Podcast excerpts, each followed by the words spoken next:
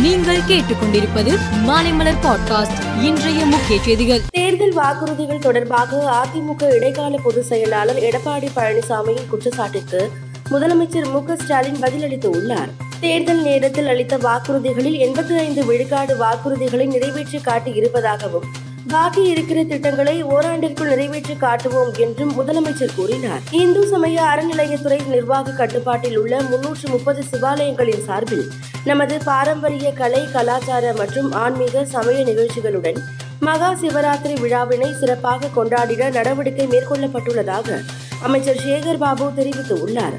இதற்கு உரிய நடவடிக்கைகளை மேற்கொள்ளுமாறு சம்பந்தப்பட்ட அலுவலர்களுக்கு அறிவுரைகள் வழங்கப்பட்டு உள்ளதாகவும் அவர் கூறியுள்ளார். கோவையில் நீதிமன்ற வளாகத்தில் நடந்த கொலை தொடர்பாக ஐந்து பேர் கைது செய்யப்பட்டனர்.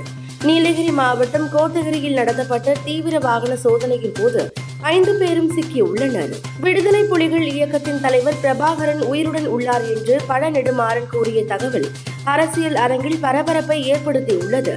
இது தொடர்பாக பழநெடுமாறன் மற்றும் அவரது ஆதரவாளர்களிடம் விசாரணை நடத்த உளவு பிரிவினர் முடிவு செய்து உள்ளனர். டெல்லி மற்றும் மும்பையில் உள்ள பிபிசி ஊடக அலுவலகங்களில் வருமான வரித்துறையினர் இன்று சோதனை நடத்தினார்கள்.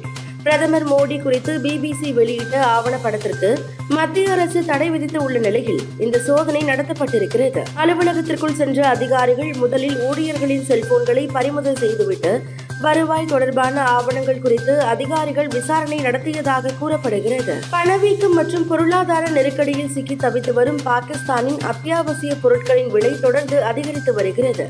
சில்லறை விற்பனையில் ஒரு லிட்டர் பால் விலை நூற்று தொண்ணூறு ரூபாயில் இருந்து இருநூற்று பத்து ரூபாயாக உயர்ந்து உள்ளது.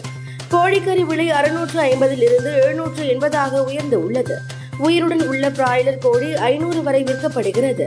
அதேபோல் இறைச்சி விலை கிலோவுக்கு ஆயிரத்து நூறு வரை விற்பனையாகிறது. துருக்கி மற்றும் சிரியாவில் நிலநடுக்கத்தால் பலியானோர் எண்ணிக்கை முப்பத்தி ஏழாயிரத்தை தாண்டியுள்ளது. இடிபாடுகளில் இருந்து பலர் உயிருடன் மீட்கப்பட்டுள்ளனர். துருக்கியின் தென்பகுதியில் பல நகரங்கள் கிராமங்கள் கடும் பாதிப்புகளை சந்தித்து உள்ளன. மீட்பு பணிகள் தொடர்ந்து நடைபெற்று வருகின்றன. பாகிஸ்தான் சூப்பர் லீக் கிரிக்கெட் தொடரின் முதல் நாளான நேற்று போட்டி தொடங்குவதற்கு சிறிது நேரத்துக்கு முன் மைதானத்தில் இருந்த மின் விளக்கில் தீப்பிடித்து எரிந்த சம்பவம் பரபரப்பை ஏற்படுத்தியது. இதன் காரணமாக முப்பது நிமிடம் தாமதமாக போட்டி தொடங்கியது. மேலும் செய்திகளுக்கு மாலை மலர் பாட்காஸ்டை பாருங்கள்.